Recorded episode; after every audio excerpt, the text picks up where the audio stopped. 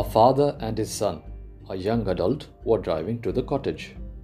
The father was worried because his son had fallen into companionship with people who might lead him astray, and he was trying to help his son see that it was time for him to take his life a little more seriously.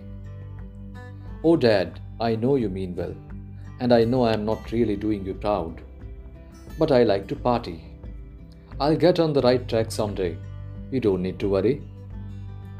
They drove a little further when suddenly the son said, "Hey Dad, that was the turn-off for the cottage. You missed the turn-off." "I know," said the father. "I think I'll just keep driving this way for a while. I can always go back later to take the right road." A few more minutes and a couple of turn-offs passed. The son began to think of the swimming he would miss if they arrived too late. "Dad, the farther you go down this road, the longer it will take to get back."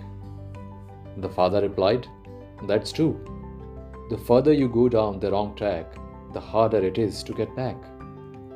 So when were you thinking of turning your life around to head down the right track? The question is, where do you want to go? What do you want out of your life?